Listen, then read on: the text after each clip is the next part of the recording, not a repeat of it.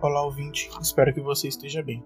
Já segue a gente nas redes sociais, arroba Podistopia, tanto no Twitter como no Instagram, arroba Nadivital, que sou eu que vos apresento hoje neste mais um monólogo. É, no episódio de hoje eu estava preparando fazer algo relacionado às vacinas, né? Ainda que seja um episódio datado e com a data errada, porque ele iria vir atrasado, depois de muito tempo. Ao ouvinte que já me ouve há algum tempo, sabe que eu não posto faz, faz uns dois meses. Faz uns dois meses que eu não posto nada. Porque tá acontecendo algumas coisas, eu tô tentando alinhar aqui. Mas que a CPI também foi uma das causas que me fez parar um pouco para pensar, né? Cada semana uma coisa nova acontecendo, uma descoberta nova, uma acusação nova, as fases novas acontecendo, e isso tudo mudou minha atenção. E aí fez mudar de, desse foco da vacina para falar sobre algo que me aflige muito mais, que já foi logo no finalzinho da CPI, que é a questão sobre uma nota das Forças Armadas é, e, e, o governo Bolsonaro estando nelas, né? Uma bad trip escrota para usar o termo de uma expressão que eu escuto, que é de um termo de um podcast que eu escuto, que é o medo e delírio em Brasília. Então eu me permito ser canalha um pouco e falar sobre isso. A primeira pergunta que eu me faço é como a gente se deixou chegar nesse ponto.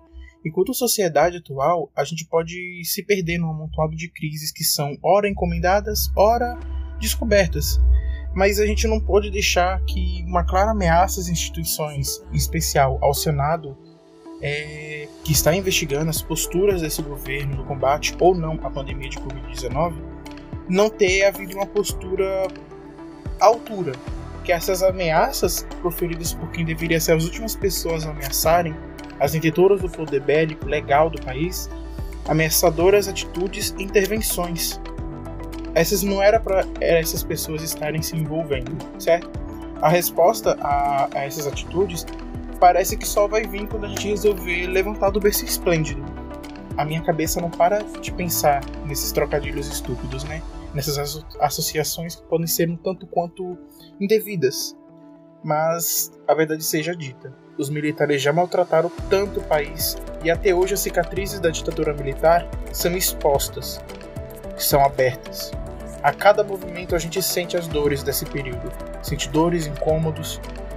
Mas antes de continuar, eu me permito também fazer, no alto da minha petulância, um certo contexto para entender onde a gente perdeu o tato e eles pegaram o taco.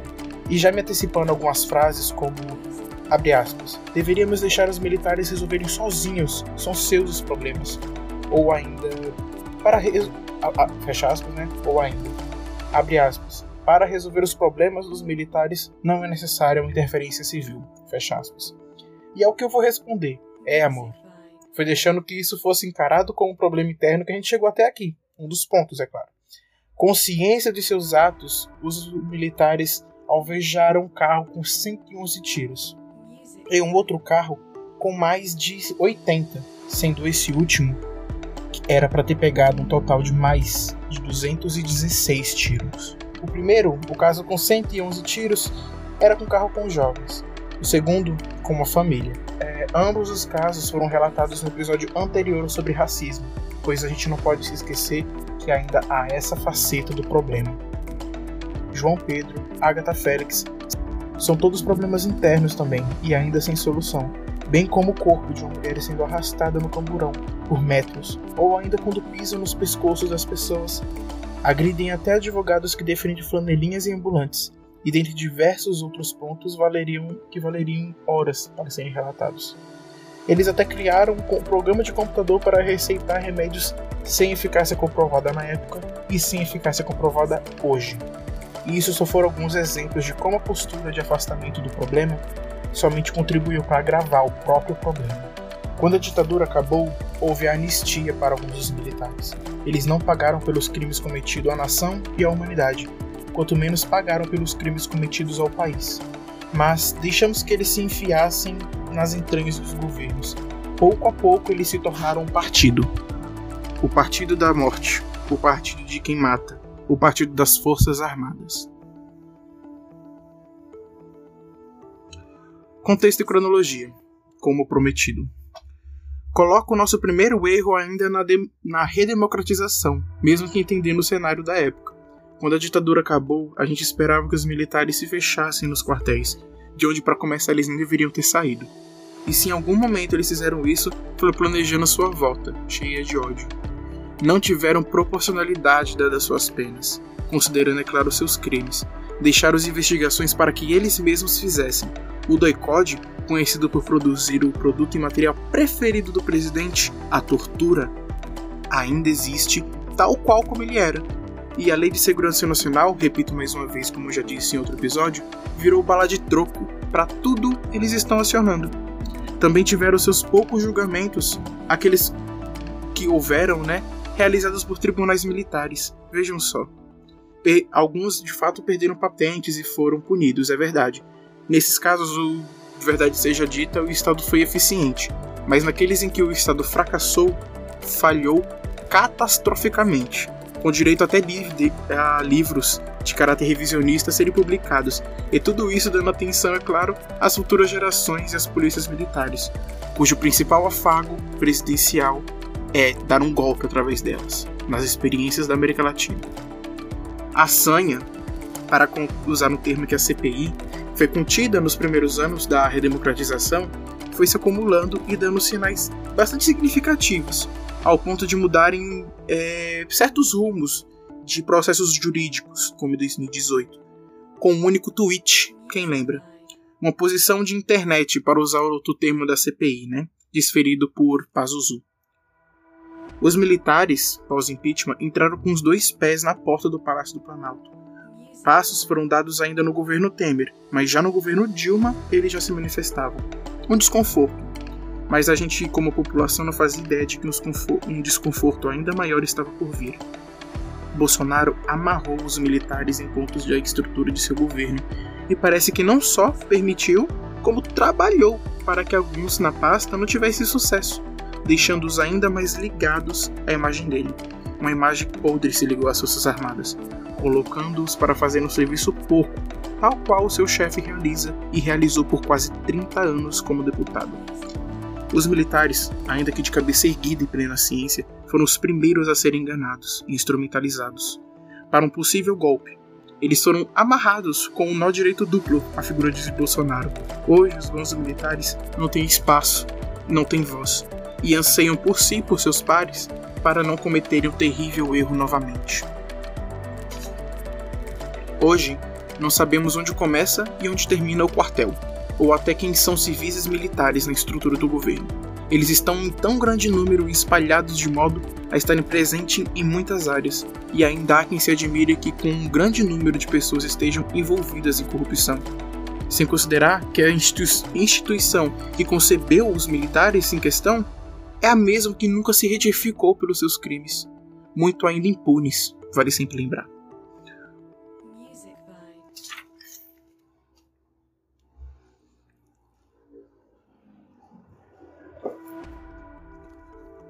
Um podcast que eu escuto muito é o podcast Papo de Política. E lá eu ouvi uma vez de um dos bastidores que elas trazem que ao comprar um centrão, que ao você comprar o centrão, a dívida dobra a cada dia, a cada crise, e o cliente do centrão, entre aspas, tende, tende a olhar para a cara de quem ele deve todos os dias. Mesmo que não fosse com essas exatas palavras, vejo como aplicaria essa situação dos milicos no poder. Um erro político colossal, repleto de obviedades homéricas, ao se permitirem estar ligados simbioticamente ao presidente, sofrerão o mesmo fim amargo que a história os reserva, e mais difícil se torna de limpar as mãos encardidas, ora de sangue das pessoas que torturaram na ditadura, ou até mesmo da produção de cloroquina dos laboratórios do exército. Se fosse para atribuir um personagem do governo para serem os Cavaleiros do Apocalipse, a relação candidato-vaga seria bem alta Começaria pelo primeiro cavaleiro. O candidato ao cavaleiro da guerra são dois: Braga Neto e o general Heleno. Um que é os isqueiros das tretas do Planalto, e o outro tem uma fixação por listas e nomes de cidadãos brasileiros em caráter antidemocrático, cerceando a liberdade de expressão. A vaga para Cavaleiro da Fome não poderia ir para outra pessoa, senão Paulo Guedes. responsável na pasta da economia com o apoio dos Faria Limers e liberais de 2018. Paulo Guedes vem fazendo o trabalho de rebranding, um reposicionamento de marca, que é a questão da fome no Brasil, tendo até quem diga que Paulo Guedes traz a fome no governo de Bolsonaro para que o presidente Lucas possa vencê-la no, no governo seguinte, em 2022. O Cavaleiro da Peste com certeza será o Pazuzu, que carrega no nome algo parecido com o próprio diabo, não é mesmo? Sob sua gestão, o Ministério da Saúde e o Brasil deixou que 300 mil pessoas, 300 mil vidas se perdessem para a pandemia de Covid-19 e esse número aumentando. E é claro, tem o último cavaleiro, que vai para ninguém menos que Jair, ironicamente, Messias Bolsonaro, que já falo que iria fazer um governo medíocre e ser reeleito se não fosse a pandemia à sua frente. Até agora, a gravação do episódio, já estamos perto de 600 mil mortes para uma doença com vacina. E que, graças às elucidações da CPI de, da pandemia, descobrimos que um e-mail da Pfizer, em março de 2020, já mostrava que sua vacina era promissora e que queria o Brasil como vitrine para o mundo, já que a nossa história é recheada de bons momentos relacionados à vacinação em massa. Além do que, foi dele a ordem da produção de cloroquina nos laboratórios do exército, e que também deixou a desova dele aqui no país, que foi dado por Trump. Dado não, né? Doado. Um símbolo de humildade daquele presidente. Se isso não te revolta ainda, ouvinte, informo para você, jovem assim como eu, na faixa etária de que eu sei que me ouvem nesse podcast, que militares de 22 anos que não têm atuação e não tem nenhuma não tem atuação no combate à pandemia e não tem nenhuma comorbidade, eles já receberam as suas doses da vacina antes de boa parte da população, antes mesmo de eu e de você. Talvez até antes mesmo dos seus pais, dependendo de qual é a idade deles. Isso tendo contingente imenso de pessoas que o exército e que as forças armadas têm, né? Mas que esse contingente não foi movido uma palha sequer para ações de, por exemplo, combate ao desmatamento e afins, mas experimenta produzir um remédio sem comprovação científica, ou mesmo deixar um pedaço da calçada sem a, a tinta branca, ou mesmo uma árvore branca, né? Experimenta deixar isso. Eles fazem até caravana. Afinal, também, como uma piada que eu vi no, esses dias no Greg News, eles devem pintar as árvores de branco para ficar mais difícil de matarem as árvores, já que um ovo branco tem muito menos chance de morrer. A mensagem desse episódio é de modo algum pensado a ser vulnerável, em algum grau. E deixando, porque se eu me deixar ser vulnerável, eu permito que Bolsonaro me paute, e eu não vou aceitar isso. Eu não vou deixar que Bolsonaro ele mande numa pauta que, que eu acredito. Esse episódio ele nasce da observação de pensamentos que eu tive nesses últimos meses, que eu sintetizei. As principais coisas que me nortearam nesses dois últimos meses foram duas palavras, na verdade, dois sentimentos quase que distintos, mas que são relacionados. Essas duas palavras o presidente deve conhecer bem, porque ele as, as internaliza integra para fazer parte de quem ele é. De crise em crise, ele se afoga mais devido ao centrão se vende ao líder do PP, que desfere elogios ao presidente Lula, opa, Lucas, e críticas ao, ao próprio Bolsonaro, chamando até de incapaz de governar o Brasil. Nesse caso, o Centrão foi assertivo. Uma pena que, ao respeito dos seus atos, a gente não pode dizer o mesmo.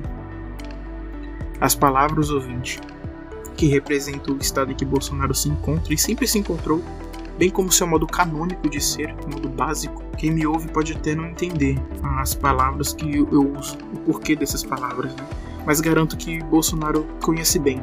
Ele faz questão de performar as duas palavras, tal qual a novela belíssima, dia a dia, fala após fala, ato após ato. A cada pronunciamento, essas duas palavras estão ali, um pouco nas entrelinhas, apesar de serem bem óbvias para olhares mais treinados. Falando diretamente agora a você, Bolsonaro, porque eu não te chamarei mais de presidente. No alto da minha irrelevância, as palavras que eu escolhi foram propositalmente simples, já duvidando da sua capacidade intelectual, mesmo que, para você, elas sejam de fácil compreensão, já que você faz elas todos os dias, como já citei. São elas as palavras escolhidas, as que te definem: humilhação e fracasso.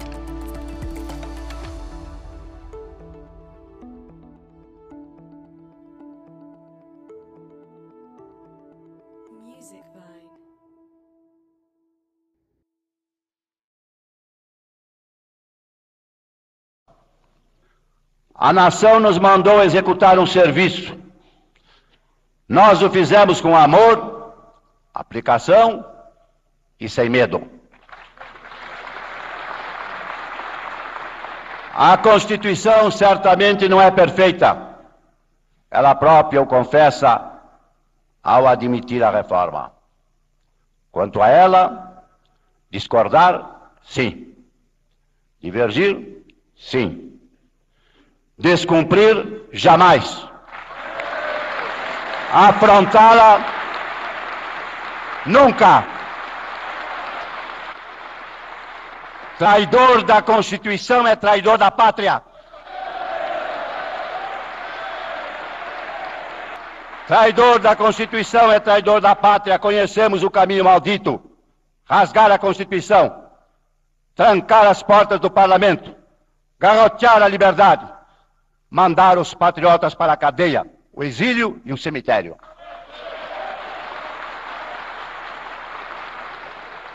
Quando, após tantos anos de lutas e sacrifícios, promulgamos o Estatuto do Homem, da Liberdade e da Democracia, bradamos por imposição de sua honra.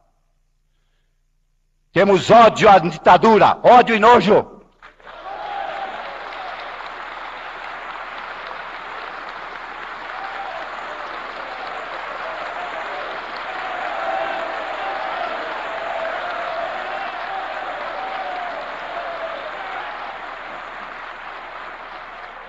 Amaldiçoamos a tirania, onde quer que ela desgrace homens e nações, principalmente na América Latina.